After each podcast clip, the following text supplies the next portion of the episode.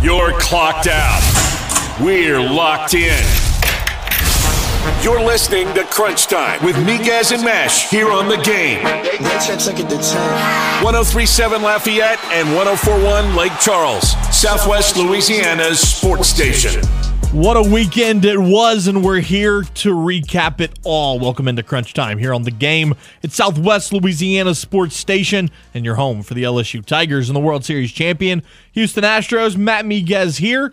The game hotline is 337 706 0111. And here in Acadiana, you can watch us on the simulcast, Stadium 32.3 and Channel 133 on LUS Fiber in the world of the NFL, you had two star studded conference championship matchups. And to be honest, they were both a little underwhelming. I mean, first you have the, the Eagles and Niners.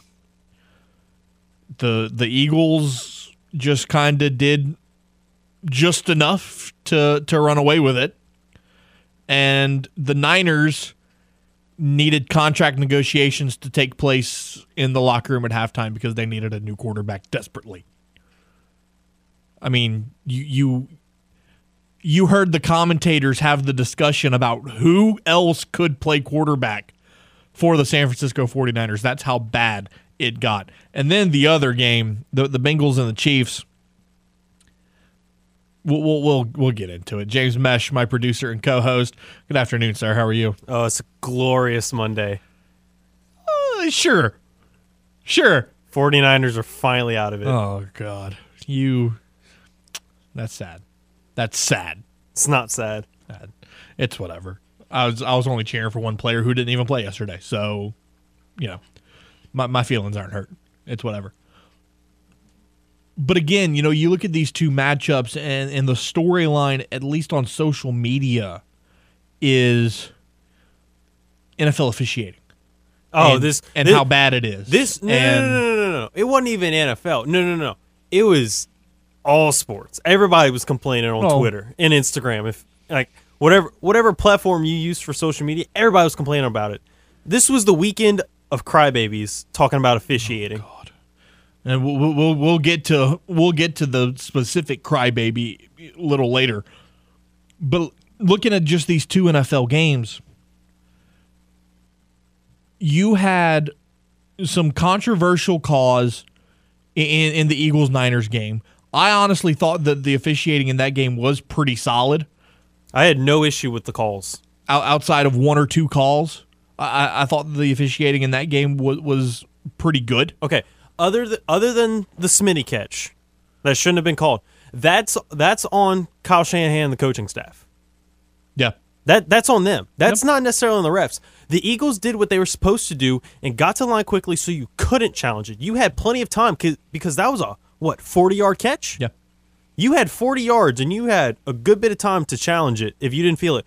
Because Hufanga, he he said incomplete, but he obviously wasn't very adamant about it. He just kind of was like, eh, kind of like how all DBs are. Is like, Right, oh no, that's incomplete, man. It's like if you really believed it, you should have been like, hey, Challenge challenge that. it. Throw the flag. Throw the flag. There was no Right. urgency with the 49ers coaching staff. Other than that, all the other calls I saw were completely fine and very legitimate. No, the the first game I, I didn't see a whole lot of issue. The second game is I think the one where, where people have the gripe. That Yeah, there- there that were quite a few felt- calls. that game felt very one sided, officiating wise. It it felt one sided. But here here's here's my two cents. Officiating can be bad, and, and it has been bad in the NFL all season long. We've talked about it all year. But I am a big believer in you cannot blame the refs for your loss if you do not do your own job. And the Bengals offensive line, Bengals offense as a whole, really didn't do their job. Joe did Joe did not have his sharpest game. Joe Burrow was hurried 12 times, sacked five, and Joe threw two bad interceptions. Mm-hmm. Now, did the Chiefs get anything off of either interception? No, they, they ended up punting it. But you still threw them. That's still possessions that you could have put points on the board that you didn't. Now, the the late hit at the end of the game. I thought it was the right call.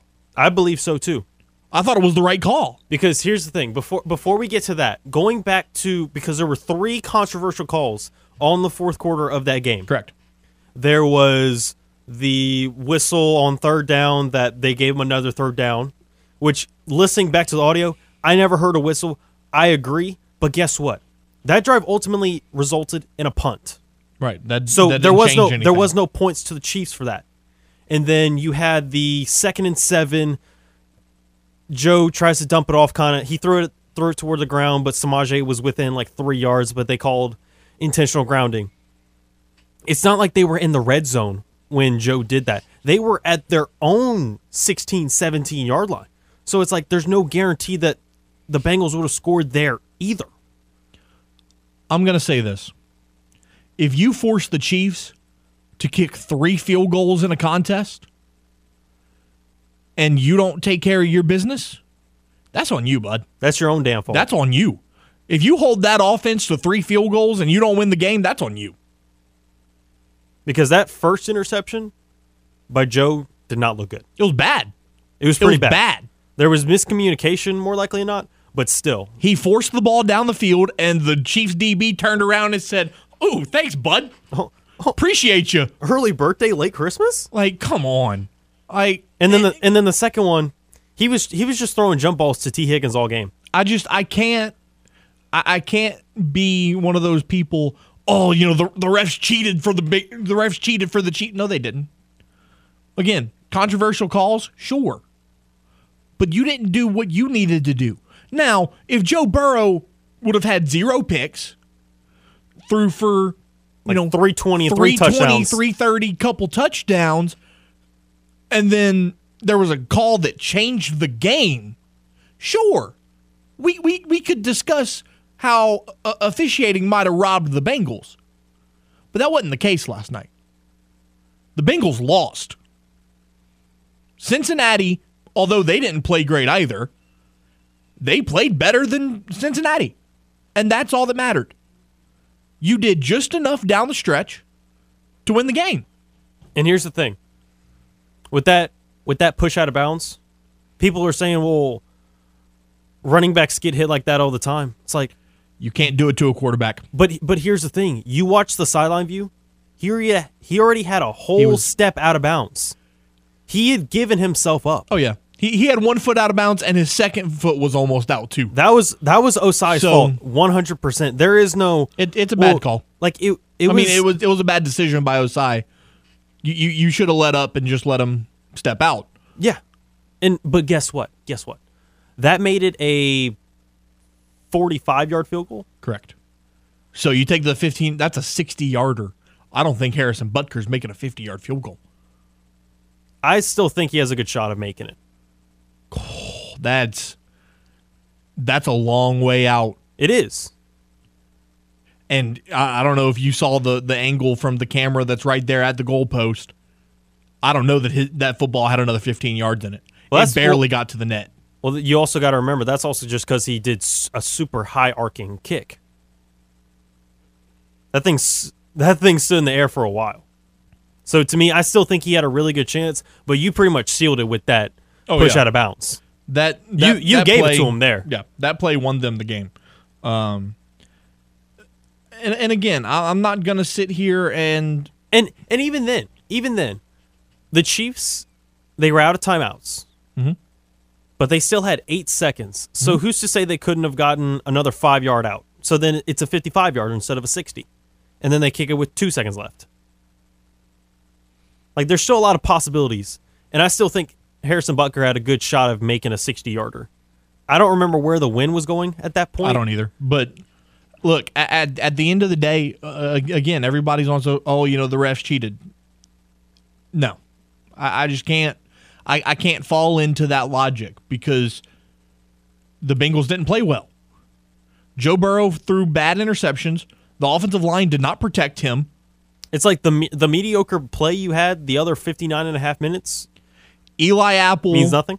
Eli Apple made a terrible decision on that defensive holding call. Who's to say that uh, Kansas City doesn't punt it right there on fourth down? You go down the field and score. You could look at that defensive holding call that gave Kansas City a whole nother possession as a turning point in the game. And that was 100% the correct call. Eli Apple was draped all over him. I don't know if James. I don't know if you remember the, the play that I'm talking about. It was, It was it was like the third and nine in like the third quarter I think I think I do remember where that Kansas City was going to punt. They threw a late flag for defensive holding, and then you, they showed the replay, and Eli Apple literally had one arm draped around his waist. Mm-hmm. Like, dude, come on. They're going to call that all day long. So, your poll question of the day Does the NFL have an officiating problem? Yes. No. Doesn't really matter. So far, 91% say that the NFL does have an officiating problem. 2% say no. And then the other 7% say it does not matter. Let's go to the game hotline now. John, what's going on? Hey, uh, this is what y'all was talking about with the game yesterday. That late hit wouldn't even been a factor of the Bengals when they given up such a huge punt return at the end of the game. They put them at right what midfield or near Yep. midfield. Yep. If they would have kept them in the 25, 30 yard where the punt was, then that late hit wouldn't have been no factor whatsoever. But as bad as the Chiefs played, if the Chiefs would have played any better, it might have been a blowout because Cincinnati played horrible. They couldn't protect Burrow at all. Yep. I agree with you 100%. Now, a little bit off topic, but I just wanted to ask you and uh, Matt, is UL getting any love in the top 25 polls for basketball yet, or nah? No, not yet. Um, I I, I think that it's a it's a little too early for that. Um, now don't get me wrong, eighteen and four, incredibly impressive, eight game winning streak. I, I I love it, but I mean, you don't have any signature wins outside of the games you've played in the Sun Belt, so it, it's going to be hard to get love from the AP. Yeah, that's what I was figuring too. Oh well, that's what I was just want to talk about, and I'm with you. I don't like the 49ers. I'm like with Kevin Foote, the cheaters. They cheated everybody in the 80s and 90s. I got no. I didn't lose no sleep. The only thing I was hoping was I was hoping Mitchell would have had a good game, but he didn't even play. So, hey, 49ers are out. The Cowboys are out. It's good. No Tom Shady either. Can't stand Tom Brady. Appreciate the call, John. Thanks. and you know we, we, we talk about uh, I, I, or I talked about how I can't side with the refs or or against the refs if you don't take care of your own business. I go back to the Nola no call, the most egregious call in the history of the NFL. But if you look back at that game, the Saints had chances to make it to where that play didn't matter. Dan Arnold doesn't drop the pe- drop the touchdown in the end zone. You force you force LA to punt it one more time than you did, and there were two drives where you could have scored touchdowns where you settled for field goals. You don't do that, the Nola no call never even matters. Probably doesn't even happen because you wouldn't have been throwing the ball at that point. So you can't you can't blame the refs if, if you're not willing to to take care of, of your own business. Let's go back to the game hotline. Neil, what's up? Hey, what's going on, guys? Hey, listen, I think that a more accurate question would be Does the NFL officiating have an accountability problem? Because none of these refs have to go in front of the media and explain why they made the calls that they made. Like, they're totally cushioned from public opinion, they're totally uh, cushioned from any kind of uh, accountability for the calls that they do make. Like they just make a call, and that's it. Like you've got coaches, players that are contractually obligated to appear before the media and answer questions. Like, yeah, Marshawn Lynch did it. He went up there and was like, "Hey, I'm just here so I don't get fined."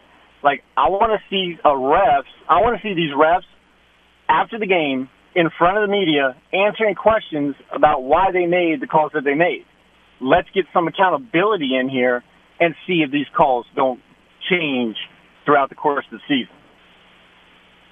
Uh, that's actually interesting. I, I don't know that I'd be against that, Neil.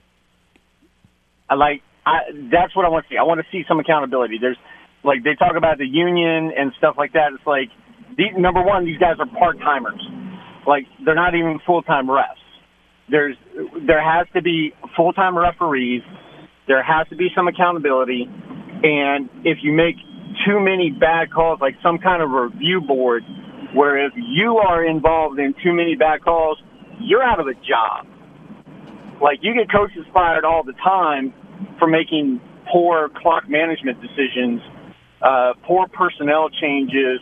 Quarterbacks are let go, traded, whatever, because they throw too many interceptions, or you know they check down to the wrong at the wrong time. They miss wide open guys. Right. This, that, the other. Like, let's get some accountability for these referees. Yep. No, I agree. I agree with you completely, Neil, and I appreciate the call, man. Take it easy. Yeah, I mean that he's not wrong. You know, in in situations like that where it's a it's a big play, big moment, maybe maybe the refs should approach the media and and offer an explanation. And we we can get more into this Yeah. after after we We'll, take a uh, timeout. We'll take a timeout here on Crunch Time, and when we return, we'll continue this conversation on the NFL as well as hear from the winning coaches of the Chiefs and the Eagles here on Crunch Time. This is Crunch Time on the game. 1037 Lafayette and 1041 Lake Charles. Southwest Louisiana's sports station. Your home for the LSU Tigers and Houston Astros. The game is throwing you something far better than cheap plastic beads this Mardi Gras. Score a $500 Visa gift card. Just download the game mobile app, open the app, and click on the Mardi Gras Moolah tab, and you'll be on your way to winning that $500 Visa gift card. It's the game's Mardi Gras Moolah sweepstakes. Download the app, win money. It's that simple, and it's all from the game. Southwest Louisiana's sports station. Got something to say to Miguez and Mesh? Hell yeah! It's easy. Just call the hotline by dialing 337 706 0111. Now, back to more Crunch Time with Miguez and Mesh here on the game. 1037 Lafayette and 1041 Lake Charles, Southwest Louisiana's sports station. Hell yeah, you got something to say on the game hotline. 337 706 0111. That's 706 0111. Let's go there now. Martin, what's going on, bud? Oh, not too much. You know, I uh, I want to kind of chime in on uh, y'all poll question. I mean, if you look at it, you know, and I commented on it, bad officiating is not just in the NFL. It's it's in Major League Baseball. That's why they're trying to go with RoboUmp, which I'm kind of against because technology is made to fail. You know what I'm saying? You know, I mean, it can be good, but it can be bad in ways.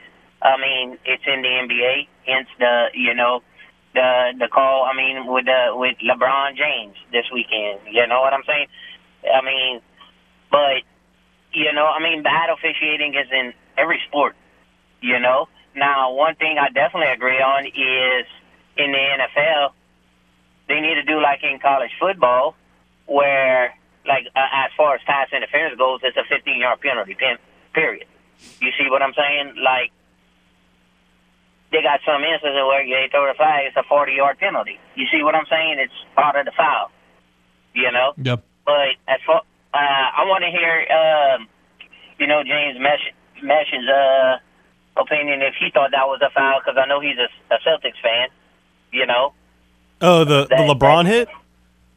Yeah, the Oh, LeBron one. oh! It, it- not only did Jayson Tatum foul, but so did Malcolm Brogdon on the way up. Right. So two two people fouled him, but he didn't he didn't get the call.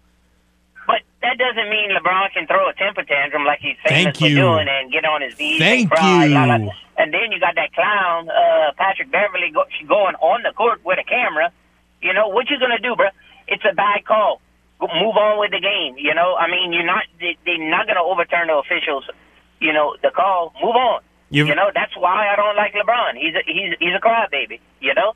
With- I mean, move on. With Get on that, with it. with that, you, you're only shooting yourself in the foot because you cr- Pat Beverley created a technical with that.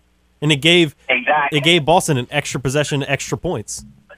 But that's why Patrick Beverley is Patrick Beverley. That's what he do. You know what I'm saying? I mean, but uh, but yeah, that's all I really had to say. You know what I mean? Bad officiate is in i- i- is in every sport, every Yep. sport. And what are we gonna do?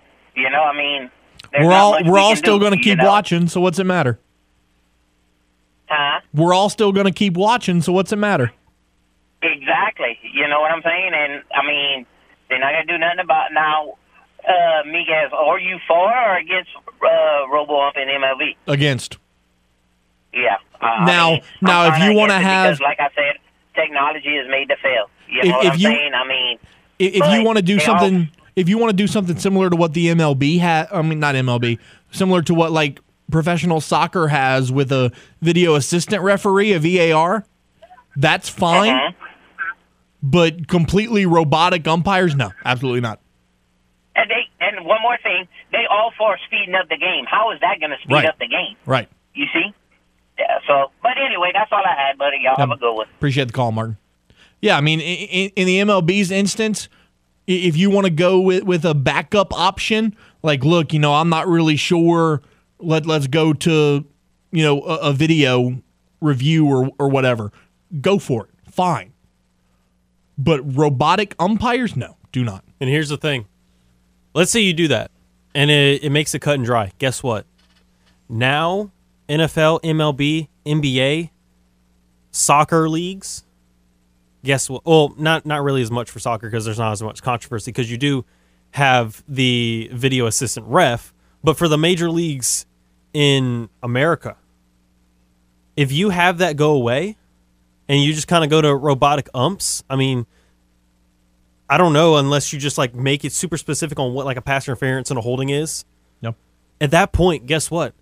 Now the NFL, NBA, MLB, they don't have ways for you to create talking points and when you're talking about people to keep themselves relevant.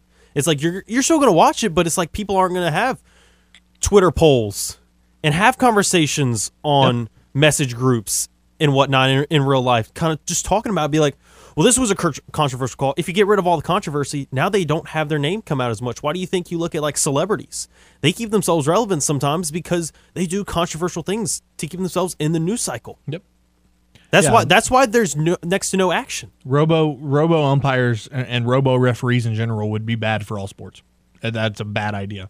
Um, and and I mean, if the MLB does go through with it, you'll see viewership go way down, because it's like how that way down. that almost takes us out of a job Absolutely. because it's like what are we going to talk about? There's nothing You're not- you're not controversial gonna be or able to talk about talk about. baseball. Oh well, the, the Yankees won seven to two. Like That's all we can cool. talk about. Let's move on. Like no, no, nobody wants to hear that. Then we're gonna have to do more spelling bees. Right. Right. Uh, real, real quick, Adam Schefter reports that Brock Purdy suffered a torn UCL in the game yesterday that will sideline him for six months. So, won't be ready until training camp at, at best. Yikes. And and we, we were looking at the poll question. I I think it was John Paul that had it. I like the idea of kind of just having an because we have Mike Pereira on mm-hmm. like Fox and we have I think Dean Blandino for Then- like CBS. Yep. It's like you know how they have their guys kind of like breaking it down for the people at home. Mm-hmm. It's like having someone be in the press box or like being in the box kind of as an a sky judge almost. I've I like the idea because it's like, look, you can only see certain perspectives on the field, on the ground. But like it's easier for us as a fan because we can just see it because we're over the top. We can see it all. Don't they kind of have that already, though? Don't they have officials that sit in the booth? If there is, I haven't really heard anything about it. They haven't they haven't made they haven't made much news about it, but to me, having an official guy I remember there was a proposal for it, but I I never heard anything go through for it. But to me, having that because it's the same thing with coaching. The coaches they can see it over the top and be like, I saw this, coach, challenge it. It's Right. like you have somebody that can look over the top Yeah. and and make a difference. And also, kind of going back to what Neil had said earlier about having them have press conferences. Yep. It's it's fine and dandy and all, but guess what? you're going to get lame duck answers. You're going to kind of get coach speak and generic stuff every time like, well, when we saw it on the field, this is what that's what we saw and that's why we made the call. You're just going to get a bunch of that. So you're not going to get real really any real clarity on these calls more likely than not. 90% of the time, you're not going to get it. They're just going to give lame duck answers like how you get with coach speak a lot of time where it's just uh, just got to give 110%.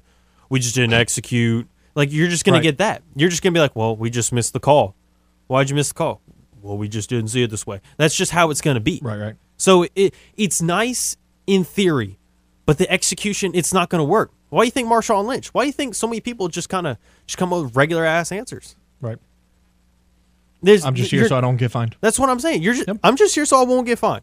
Yep. I'm just I'm required to be here. I don't have to answer your question though, because even then, it's like if it's a certain type of question, the player or coach can be like, "I'm moving on. I'm not answering that." Right. It's like Yep. that. That's just how it is. It's it'd be beautiful to have it, and in a perfect world, everyone would answer the question. That way, you get more clarity on things. But it's just not going to happen. Earlier we spoke about Cajuns basketball, eight game win streak, 18 and 4 on the regular season. The Cajun Chicken returns to the sidelines of the Cajun Dome this Saturday night when they take on Marshall at 7 o'clock. However, you're going to hear from the Cajun Chicken next here on Crunch Time. You're listening to the game. 1037 Lafayette and 1041 Lake Charles. Slings it far side. Stingley steps inside the receiver and picks it off. Southwest Louisiana's sports station. A shot to left field. Going back on it's Gordon. He'll look up. It's a goner. Your home for the LSU Tigers and Houston Astros. 436 here on your Monday. Welcome back to Crunch Time. Matt Miguez, James Mesh. The game hotline is 337 706 0111. That's 706 0111. The fabulous Cajun Chicken made his debut back in 1984 inside the Blackham Coliseum. Two years later, when the Cajuns moved to the Cajun Dome, he followed. However, there's been a 20 year hiatus without the Cajun chicken, but no more. Saturday night, he makes his return to the Cajun Dome sidelines as Louisiana takes on Marshall in a 7 p.m. contest. Russell Heim, aka the fabulous Cajun chicken, joins us here on the game hotline. Russell, thank you so much for taking the time, sir. How are you? Oh, thank you for inviting me on the show. So, you know, walk us through, let, us go back to, to 1984 and walk us through the decision to, to become the Cajun Chicken. How did it come about? When was the idea pitched to you? Things like that. Okay, um, the history is I started as Budman way back in 1982, and I was doing some of the UL. While I was doing the UL basketball games, the Budman actually got a little too popular um, and was referred to as the USL mascot. That did not go over well with the powers that be at the university, and that's when they brought in Mr. Cajun. After a year of uh, sitting on the sidelines, uh, I got a received a phone call and asking me if I could develop another character for the university. At that time, it was uh, Dr. Terry Don Phillips and uh, Wright Waters was uh, is the one who contacted me, and they said, "Look, we'd love for you to do a character. We liked what you were doing as Budman, but just not Budman." Um, they called me on a Wednesday and said, uh, "Could you have something here for Saturday's game?" It was a football game, and I went running around looking for costumes. I found a dog costume and a bird costume. I took the bird costume. Uh, it got dubbed the Cajun Chicken by Bruce Brown at the advertiser at the time, and that's how the Cajun Chicken came to be. And so, you know, obviously the, the Cajun chicken was very popular with, with the skits and, you know, distracting the opposing team and whatnot. But Russell, when when you moved out of Lafayette, the Cajun chicken just kind of went away. And now that you're back, they're looking to bring the Cajun chicken back to the sidelines. What's that been like? You know, the, the, the process of making your return after 20 years. I was at a basketball game right at the beginning of the season. Uh, Gerald Lebear saw me and he pitched the idea to me, and I had to go and look to see if one, if I still had a viable costume and what skits were available. I told him I'd be happy to come back for one game. Uh, the thought came up, did I want to come back full time? That's when I showed them the date on my birth certificate. Uh, I'm not a spring chicken anymore, and I don't think these drumsticks can handle the full time uh, uh, chicken activities. So you know, but I look, would love. I'm so glad to just get a chance to come back and do it one more time for sure. Yeah, and you know the, the, the fan base is definitely looking forward to it. There's been such a buzz uh, about the Cajun Chicken returning. So what's kind of the the game plan for Saturday night? You know, how many of the old skits are, are you bringing back? What what kind of surprises can can fans expect? Stuff like that. Well, the uh, the main skits I'm bringing back are the ones that probably the ones that people love the most: uh, the Michael Jackson, the Elvis, uh, the Witch Doctor, and everybody's favorite, the Grim Reaper, plus a few others in there. Now, out of out of those, which which one is your favorite to do? Oh, I hate this question. All of them, all of the above. Uh, the only one I'm having trouble with is I don't moonwalk like I used to. That I've been working on, but it just hasn't come back yet. Chatting with Russell Heim, the Cajun Chicken. Now, Russell, you know, looking back at, at your time doing the Cajun Chicken for Cajun sporting events, what what are some of your favorite memories as the Cajun Chicken? Uh, for sporting events, uh, the night we beat uh, Texas A&M and the goalpost came down, I remember standing in the uh, uh, runway there, uh, the corridor back up to the athletic comp- complex with uh, Jake Delhomme, and him and I were both just standing there looking out. Uh, what a great sight! One of the years that we won the uh, Sun Belt Conference in uh, basketball, I was honored when the team came to me and said, "Hey, look, we're cutting down the nets. We want you to cut down part of it also." That was a tremendous feeling for me just the so many football games, basketball games, the ones we've done on the road. Uh, I could keep talking for a couple of hours on all of that, but those are the ones that pop in my head right just real quick, like. Russell Heim, the Cajun Chicken, joining us here on the game hotline. Russell, really appreciate your time. So glad to have you back on the Cajun sidelines as the Cajun Chicken, and uh, we're all looking forward to Saturday night. Well, I appreciate it. Uh, I hope everybody comes out. I know that the university has been doing special ticket pricing, and they've got other stuff that they're going to be bringing out uh, for the game this weekend. They're going to make it a big deal. Come out. Uh, you know, we've got an incredible basketball team this year.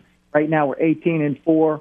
Some really fantastic seniors, and that's one of the reasons I, I thought about doing this night was because it's senior night, and I'm a senior citizen now. So that's fantastic. Everybody come out and support those the seniors, including me.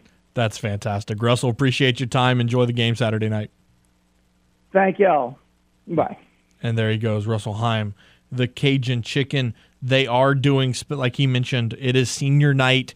Uh, the Cajuns taking on the Thundering Herd of Marshall. There will be special ticket prices. And for ticket information, you can head to RagingCajuns.com backslash, you ready for this, James? Backslash chicken.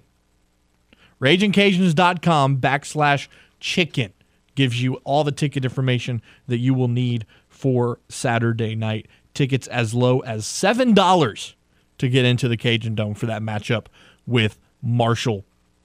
Speaking of the Cajuns, we'll we'll recap their big win over Georgia Southern, but you know, hear from Bob Marlin right now following the win. Look, you know, team was down 49 to 30 at the half, scored 64 points in the second half to come back and win it 94 to 87.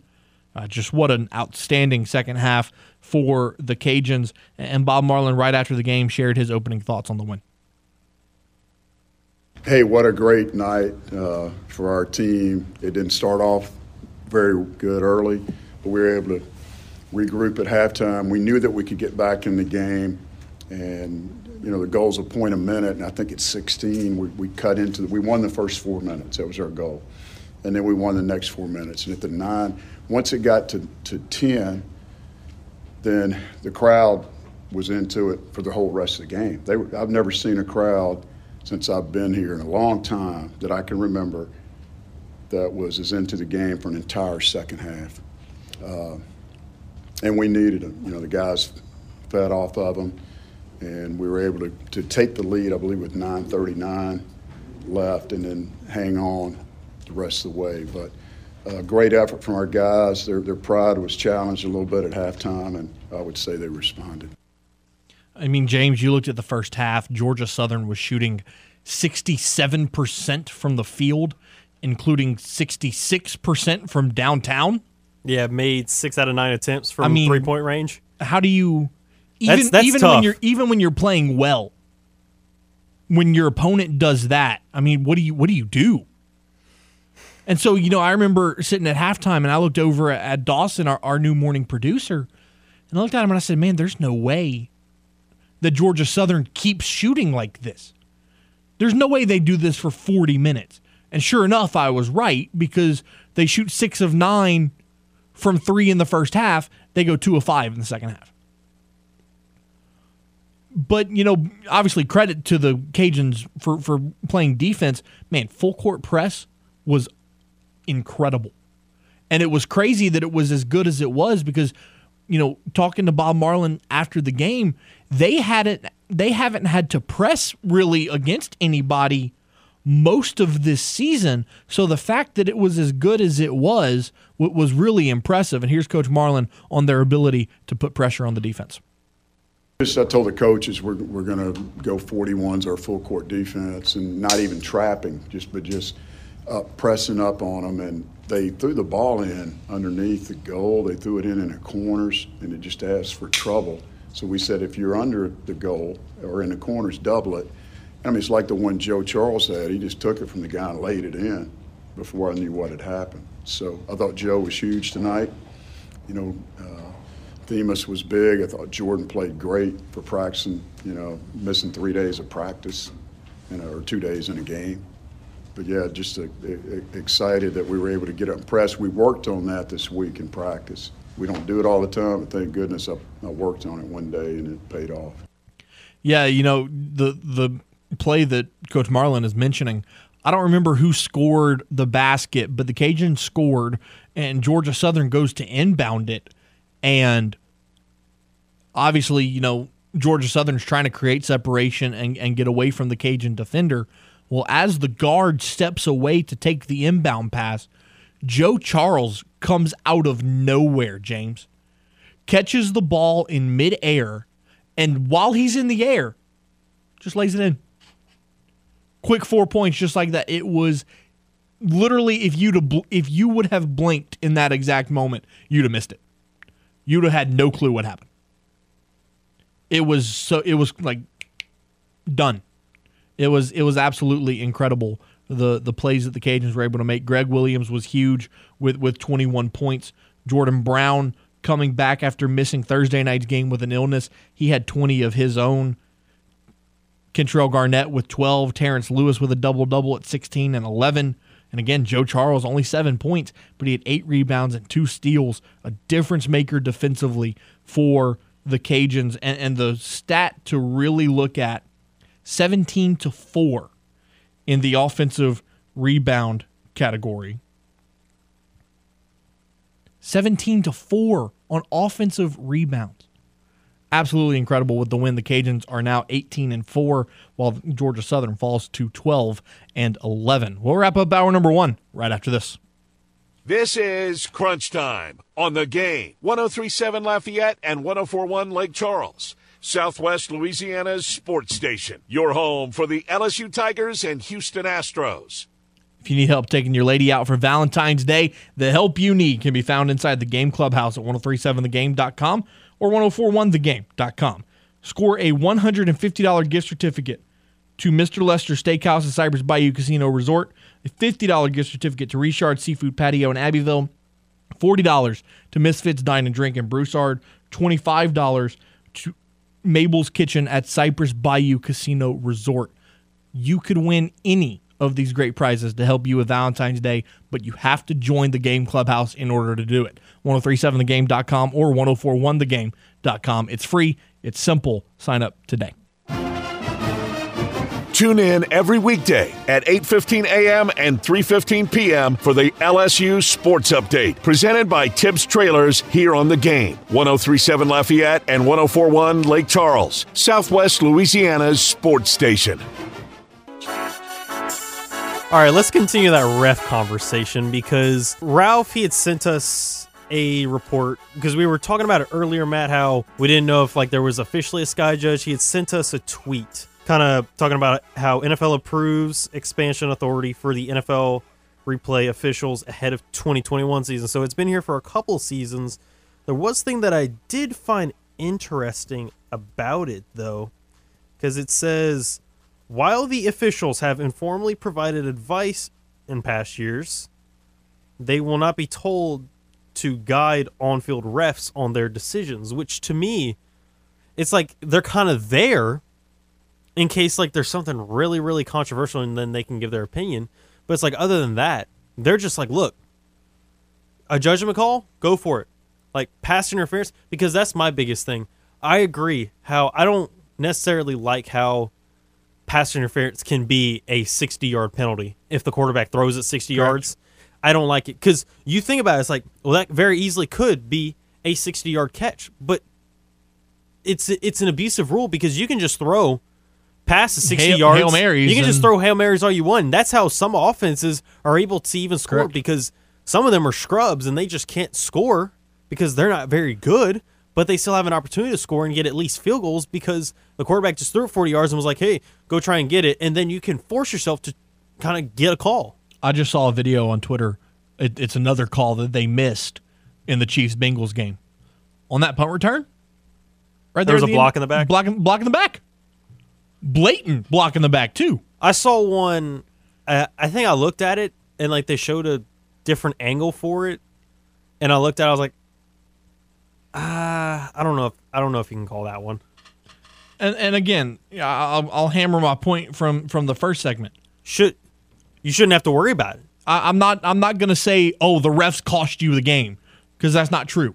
Your interceptions and your poor play cost you the game. The refs just didn't help you. If you take care of business, It shouldn't you, matter. You shouldn't have to put and and people your people- game in the hands of the refs. people get really mad at me when I bring up that conversation involving the Nola no call. But I'm not wrong. If Dan Arnold doesn't drop that touchdown in the end zone in the first quarter, and then those two drives, like I mentioned, where you ended up with touchdowns instead of, I mean, field goals instead of touchdowns, you win that game. And like I said earlier, the way the game would go at that point, you probably don't even you never see the Nola no call because you're not throwing the football with two minutes left to go in the game. That's my thing. So, does the NFL have an officiating problem? Yes, I think they do. I, I think you need, you know, I, I think it was Neil that mentioned it. A lot of NFL referees are part timers. I think that's crap. I think if you want to be a NFL referee, I think there needs to be a rule where a percentage of them are full time career guys. Because, uh, I mean, otherwise, these guys are like, oh, I'm here just collecting a check. Let's move on. And and here's the thing with that. How many people are out here openly being like, I want to be a referee? Right. That's that's the issue is there's not a surplus of people wanting to be referees. Not at all. Could could the NFL shovel out money to be like, hey, I want we want to make you full time referees? Sure, they could. They're not going to because save a little bit of money. But who? How many people are out here openly being like, I want to be a referee. I want to take on that responsibility. I want to have a microscope on me for every little call or no call that I make in a game. Correct. How many people want that pressure, especially in an NFL, MLB, NBA setting where there is millions of people watching you on a nightly and weekendly basis. Absolutely. Absolutely. That's the issue. Because people are so critical on what you do. Darren had brought up on the Twitter poll question his comment. It's like, how would pe- like regular people like it if y- if people were microscoping every little thing you did at your job and every little mistake you did and, and magnify it? I wouldn't like it. I can tell you that much. Hour number one in the books. Hour number two, we're going to continue this conversation. Plus, we're going to talk LSU baseball. They had Media Day on Friday. A lot of expectations for the top team in the country. You're listening to the game, Southwest Louisiana Sports Station, your home for the LSU Tigers and the World Series champion, Houston Astros. You're clocked out. We're locked in. You're listening to Crunch Time with Miguez and Mesh here on the game. Next check second to 10. 1037 Lafayette and 1041 Lake Charles, Southwest Louisiana's sports station. Hour number two, technically only 30 minutes of crunch time right here on the game, Southwest Louisiana's sports station, in your home for the LSU Tigers and World Series champion Houston Astros. Matt Miguez, James Mesh. The game hotline 337 706 0111. That's 706 0111. And here in Acadiana, you can watch us on the simulcast, Stadium 32.3 and Channel 133 on LUS Fiber. So earlier in hour number one, we broke the news that Brock Purdy suffered a complete tear of his UCL and he will undergo surgery. Timetable for his return is six months for now. According to Tom Pelissero, Purdy is seeking second opinions, but the initial hope is that he can undergo a repair of the UCL and be ready for training camp. Now, if the wording is he has to undergo a reconstruction of the UCL, you, you see that surgery happen a lot in baseball, James, and, and, and we call it Tommy John. That's an 18 month recovery. Purdy would miss all of next season and then probably some of 24. So we you could be talking a major difference in, in what that second opinion turns out to be. If that ends up being the case, Jimmy G comes back once again. No, I think you. I, You I- just you think you just stick with Trey Lance? I think you have to. that's but that's tough because you traded for Christian McCaffrey. Correct. So you've got all that money. So you're paying. You got all these players. I, you haven't paid Nick Bosa yet. But here's the thing: we haven't seen the Niners' offense with Trey Lance and Christian McCaffrey. It's just tough because we had heard from previous 49ers, 49er legends like Steve Young and Joe Mm-hmm. Montana being like, "We don't think the kid's ready. We don't. We don't think he's ready to be a be- starting because quarterback." because he's not. And then, and then we saw it, and it's like I'm just curious if we if you go into the offseason and you don't sign a guy or like you don't sign him like early on, it's like to me that you look to take to just kind of stick with Trey Lance. And then maybe it's like, do you after that if you're still looking at it, you're like, oh dear God, we still don't have we we still don't trust him. And then at that point, do you just like have to try and make a trade for somebody? Or do you have to like just sign somebody that's available that's just a long time vet I just I don't know that you can re-sign Jimmy. to another one year deal? Not only that, but like like you said, you still have to pay Nick Bosa. You still have to pay a couple other guys. Can you really afford to put another 17, 18 million dollars on your book by signing Jimmy G? I don't think you can. So if I'm the Niners, I'm gonna ride Trey Lance on his Yeah, because this what, coming four million dollar deal. this coming up season, uh, because because Bosa was the number two overall pick. Correct. He's gonna get 17 million, and then in 2024 he's gonna be a free agent. what is what is Trey Lance owed in in 2023?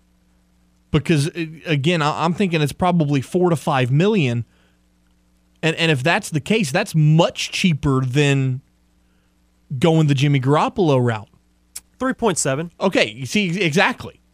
So if I'm the Niners, But what I'm saying is, if you still don't, because you have all this talent around him, you still got Aiyuk Correct. because you're because I mean, either you're gonna have to let Aiyuk walk or trade him, or you're gonna have to sign him to a contract as well because Correct. he's been pretty good. Which is fur- further reason why you can't sign Jimmy G.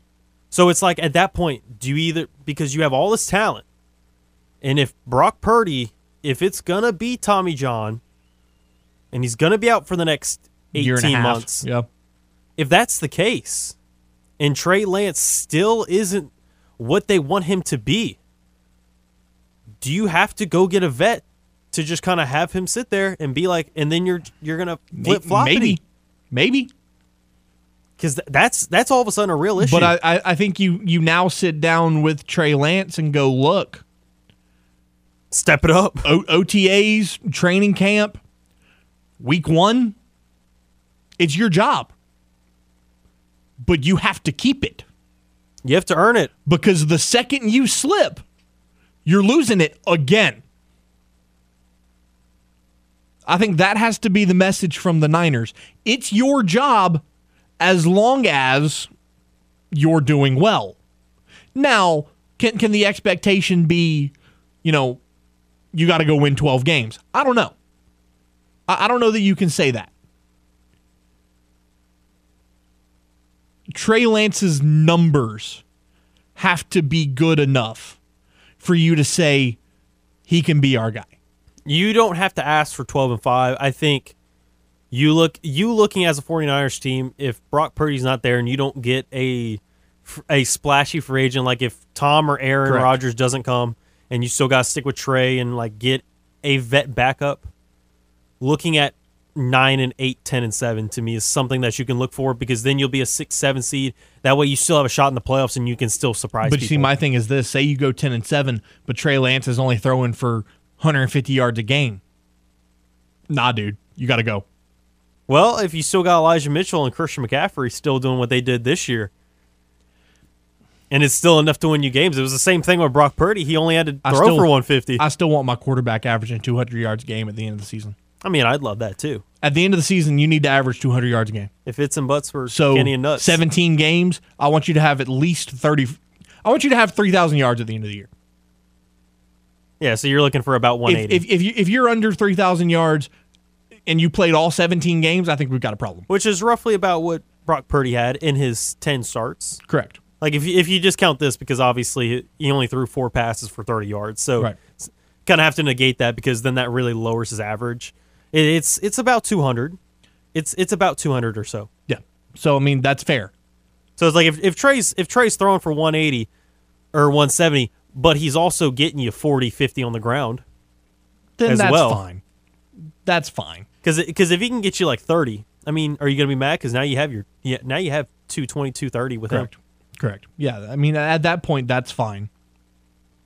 But look, you know, another conversation that we might need to have here in the in the not so in the not so distant future. Tongue tied there for a second. The Pelicans. We haven't talked about them yet today. James, is it time to worry about the Pelicans?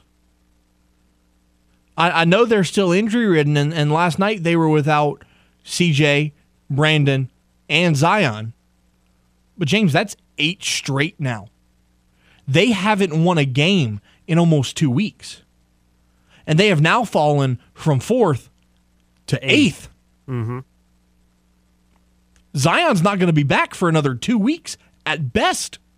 You can't afford to lose another eight games before Zion comes back. So, depending on what the issues are with McCollum and Ingram, because they're both listed as day to day, something's going to have to give. This is the issue, though. Not not only have they been playing a lot of really good teams recently, which is part of the reason why they've been on this big losing streak. But that's the thing. You've got players that get injured pretty often, and those are your mainstays. Those those are your big names on your team that are supposed to con- contribute a whole bunch. But Zion's missed two third of his career so far. Correct. Brandon Ingram, even though he's a real he's really good, he he felt like he was dependable for the first while in a Pelicans uniform, but he had quite a few injuries himself, if I'm- not mistaken, in his career. CJ's been relatively healthy, so this is kind of new for him. But it's like relying on guys that not like kind of just fragile. That's that's tough for a squad to keep themselves in and it. now and now look, I'm not I'm not worried about the fact that the Pelicans are eighth. Because if you look at the standings, there are three games difference between third and tenth in the West right now. The West is jam tight. Mm-hmm. Because even the Lakers, like three or four games under 500, they're 13th. But guess what? They're they're, They're- still with, they're still somewhat in the race They're very easily. They're they're two games out of the play-in. Like the, the West is tight. So if the Pelicans could get back on the winning track, you're right back up there. But my concern is this: you've lost eight straight. Your core guys aren't staying healthy. And if if I'm completely honest, your young guys aren't stepping up for you either. So what is it going to take for Willie Green and the Pelicans to get out of the slump that they're in? Because you, you look at some of the losses that they've had, and that's really what what bothers me, James. You look at the way they've lost. Miami, you lose by four. Had a chance to win the game late, just didn't finish it. You come home, play Denver, the best team in the West. Had them on the ropes and couldn't finish the job. And then the, the last, you know, three or so games, you lost to Minnesota by nine, okay, fine. You lost to the Wizards by 10, okay, fine. Last night against Milwaukee, you got straight up embarrassed. 135 to 110. That just can't happen. Now, again, I understand they're without their key pieces, but if everybody's going to be so high on Naji Marshall and, and Trey Murphy and Jose Alvarado and Herb Jones and guys like that, when BI and Zion can't play, those guys have to step up. And if your bench doesn't step up for you, how do you how do you expect to contend for anything in the NBA? You can't. So the the Pelicans are going to have to have a, a come to Jesus or something. They're going to have to figure something out. I, I looked at all of their recent losses going all the way back to I mean, even losing to the Grizzlies when was this? This was a couple weeks ago. But yeah, December 31st, New Year's Eve. I mean, you look at their losses, every single one of them except for the Magic loss. Those are all teams that are fifth, sixth, seventh at the at the worst in either conference in, Correct. in standing. So it's like, and, and it's not like most of them are necessarily blowouts. They're still somewhat in the games.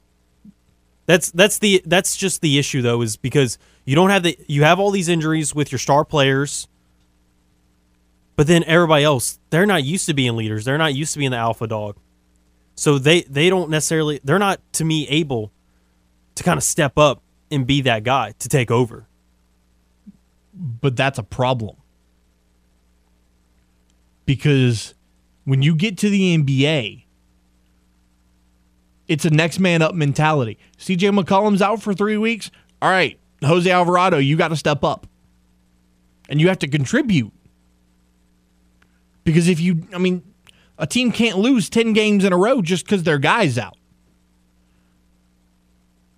I mean, that's not a recipe for success. I mean, you you got to get it like one or one or two in every once in a while to to try and keep yourself afloat for sure. But to me, that's there's a reason why these guys are the stars and they're the starters. That four point loss to Miami, that one point loss to Denver, you, you, you got to win those games. You just have to. Those those were missed opportunities for sure. And then you just got absolutely exposed by the Bucks Oh, last dude, night. Absolutely owned you. Absolutely owned you. You had no answer for anything that Giannis and them were doing. And I mean, whatever. You know, Milwaukee's second in the East or third in the East. I'm okay with that. I, I don't want to be embarrassed, but I'm okay with losing to them. But teams like the Wizards and teams like the Magic and e- even going back to the the Heat even I'm sorry, the the Wizards and the Magic were the were the two pretty much the two that were the worst because the Wizards are currently ninth in the East. Yeah. You- Whereas you- pre and, and then the Magic. As you can't. well, you just you, you, you just can't lose to those teams. You just can't. You you have to find ways to win those games if you want to be taken seriously in the NBA. and that that was that was a thing pretty much with with a lot of people. They they believed in the Pelicans. It's just as long as you stay healthy. Correct. But now that you've had now that you got three starters out, it's like I don't know how you're supposed to win games consistently or at all. Because everyone else, I mean, everybody's dealing with injuries at this point. But it, it doesn't feel like it's as bad as the Pelicans, and that, that's just that's just what it comes down to. and that's Health and that's- availability. and that's concerning. Look, I love Gayle Benson, but do the Saints slash Pelicans have a problem with hiring medical staffs? Something to look at. It's definitely something to consider. We'll uh, we'll take a timeout. When we return, we will talk more about the conference championship games. You'll hear from Nick Sirianni and Andy Reid, and then we'll throw it over to Patrick Wright inside the PMAC right here on the game. This is Crunch Time on the game. 1037 Lafayette and 1041 Lake Charles. Southwest Louisiana's sports station. Your home for the LSU Tigers and Houston Astros. Now that you scored an Amazon Alexa or Google Home smart speaker for Christmas, use it to listen to the game Southwest Louisiana's sports station. Just ask Alexa or Google Home to play the game Southwest Louisiana, and it's that easy. So do the smart thing and have the game 1037 Lafayette and 1041 Lake Charles with you at your office, your home, and everywhere you go. Let your voice be heard. Hello. Give us a call on the hotline at 337 706 0111 and speak your mind. Yellow. This is the game. 1037 Lafayette and 1041 Lake Charles. Southwest Louisiana's sports station. Welcome back to Crunch Time, 521 here on your Monday. Yesterday, again, the AFC Championship and the NFC Championship. Chiefs and Eagles punching their tickets to Super Bowl 57 in Glendale, Arizona. Saw a statistic earlier. Number of wins in State Farm Stadium this season. Chiefs, one. Eagles, one. The Arizona Cardinals, the team that plays their home games inside State Farm Stadium, one. And guess who that one was against? Who dat? Oh, those quite, New Orleans quite, Saints. quite literally the Houdats. Oh, New Orleans. Yeah, you know, it's shout out. It's a it's fi- shout out to the 504. So it, it's a great time. But you know, following we'll, we'll start with the NFC title game. Following the win, Eagles head coach Nick Sirianni was asked if he felt like his players were being disrespected during the week. I just think that we wanted to come out and, and make sure that we we knew how we know how mentally and physically tough we are. And, and physically tough toughness is one part is about physical physicality and the other part is about mentally tough. And uh, we got mentally tough guys that have been through ups and downs not only on the football field but in life. And you know when you're able to withstand the storm and and and just keep fighting it, you know that not only sets you up well in life because we know how life is with the ups and downs but it also it prepares you for moments like this where you know it's going to be a slugfest back and forth and so I wouldn't say we, we felt disrespected by, by anything by any means, but we wanted to come out here and, and, and let ourselves know and let we knew we knew, um, but let everybody know that you know how physical how physically tough we are and how mentally tough we are. You know, no matter what was going to happen in that game, I know we I know these guys in this locker room we're going to keep fighting and keep ripping it. Um, because they've been through life's ups and downs, and they, and they're and they're and they're and they were built for this. Eagles punching their ticket to Super Bowl 57. Jalen Hurts, Miles Sanders, A.J. Brown, DeVonta Smith, just some of their key players on offense. And then their defense, Haason Reddick, Fletcher Cox, and Chauncey Gardner Johnson. You know, looking at the Eagles, I have no hate for the Eagles. Just don't want to see him win a Super Bowl this year. And and the reason why is James, do you know how disheartening it would be to watch the Eagles lift the Lombardi trophy and then 2 months later have a top 10 draft pick thanks to the Saints? It would suck. it, would, it would absolutely suck to see the Eagles finesse the Saints in a trade, win the Super Bowl, and then also have C.J. Gardner Johnson win the Super Bowl. Like it, it would just be utterly. It's it's the same thing with Boston Scott because Saints could easily have Boston Scott right now on their Correct. roster, but Nope. they're like, mm, We don't need you're you. Not good enough. We And don't- now we don't look like at that. you. Go. And, and now look at that. You need a running back. Funny how that works. Shocker. Nick Sirianni also was asked how limited the Niners became when Brock Purdy went back out after injuring his elbow. You know, he had the he had the thing on his arm, so we, we figured he uh, he probably couldn't throw it down the field, but we you don't really truly know. Um, we knew they'd like to do some screens in that scenario because it's a short pass. Um, we knew they were going to run it um, to, to try to keep them out, you know, keep him out of some some danger there. I got a lot of respect for Brock that that he came back in and, and fought. Uh, a ton of respect for him because I know he, obviously he was hurting uh, bad, uh, you know, bad. Um, and that's what my guys, all my all my te- former teammates over at Iowa State said about the guy. I know that that kid's a winner, um, and he and he obviously showed a, a great toughness today to come back in when his team was in a bind. Um, but you don't know quite until they until you see the game plan unfolding a little bit. I think once you get them in third and mediums and stuff like that, and they're not pushing it down the field, I think that kind of gives you an indication. Um, but you know uh, that uh, yeah, so it, it took a little bit of time, but but not not not too long. And then flipping over to the Chiefs Bengals, Andy Reid after the game gave his thoughts on playing against his former team on the league's biggest stage. Yeah, I had a great time there. So, uh, 14 years, a long time, huh? And um, I'm happy for them. I'm happy for the city.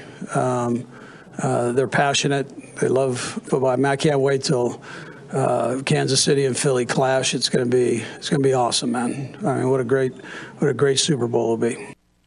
Andy Reid also gave credit to all of his players that fought until the very end.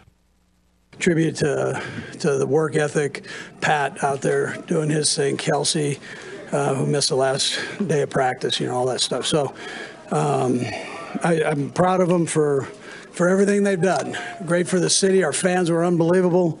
Um, Butker, I mean, what a redemption story. He comes back and after a high ankle sprain has kind of moved his season a different direction than he wanted for a period there, and he came back and just knocked it out. Skyy Moore, uh, who had the drops early, was called on to go out there and return, and he did a he did a great job um, with a you know what ended up stealing uh, MVS. Uh, had a had a nice day. Uh, as did all those all the receivers. Uh, we only had three of them, so by the end, so they all did nice. Our young secondary, uh, two of them got interceptions, and uh, and six helped cause the interception for. Uh, for 23, so I mean it was a great deal. Chris Jones had a, an unbelievable game along with Frank Clark. I mean, uh, constantly in the backfield uh, and just busted their tail. I mean, it was, I mean, what a performance they had. So. Flipping over to women's college basketball, LSU and Tennessee getting ready to get underway here at the top of the hour. LSU 20 and 0, 8 0 in the SEC, currently number 3 in the country. Meanwhile, Tennessee 16 and 7 on the season, but they're 8 0 in in the SEC. This is going to be a great matchup inside Pete's Palace, Tennessee, coming off of a loss to UConn the other night, 84 to 67, while LSU again 20 and 0 so far this season. LSU sitting at a 12 and a half point favorite with an over under of 147. James, in your opinion, can Kim Mulkey and the Tigers get to 21 and 0 in this contest? I think they can. I mean, they they have not shown me anything. They they were finally battle tested. We talk about the Eagles how they haven't been necessarily battle tested. We you kind of feel like yet this season. LSU got their got a really big test against Arkansas a couple of games ago, and to me that shows that they've got the grit. I, I, I still believe that they can still get still be undefeated by the time we get to that big matchup versus South Carolina. You know, it's crazy to see a Tennessee team have, have this much success. It feels like it's been a really long time since the Lady Vols were as talented as this group is. Uh, you know, ever since Pat Summitt died, it feels like they kind of struggled to get back to, to where Pat had them. But I really think that they're getting there now with players like Rakia Johnson and Jordan Horston really leading leading the charge for the Vols.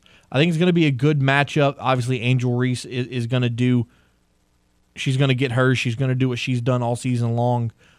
look for Flau'jae Johnson and Alexis Morris to contribute in big ways as well. And I think the Tigers get the win here.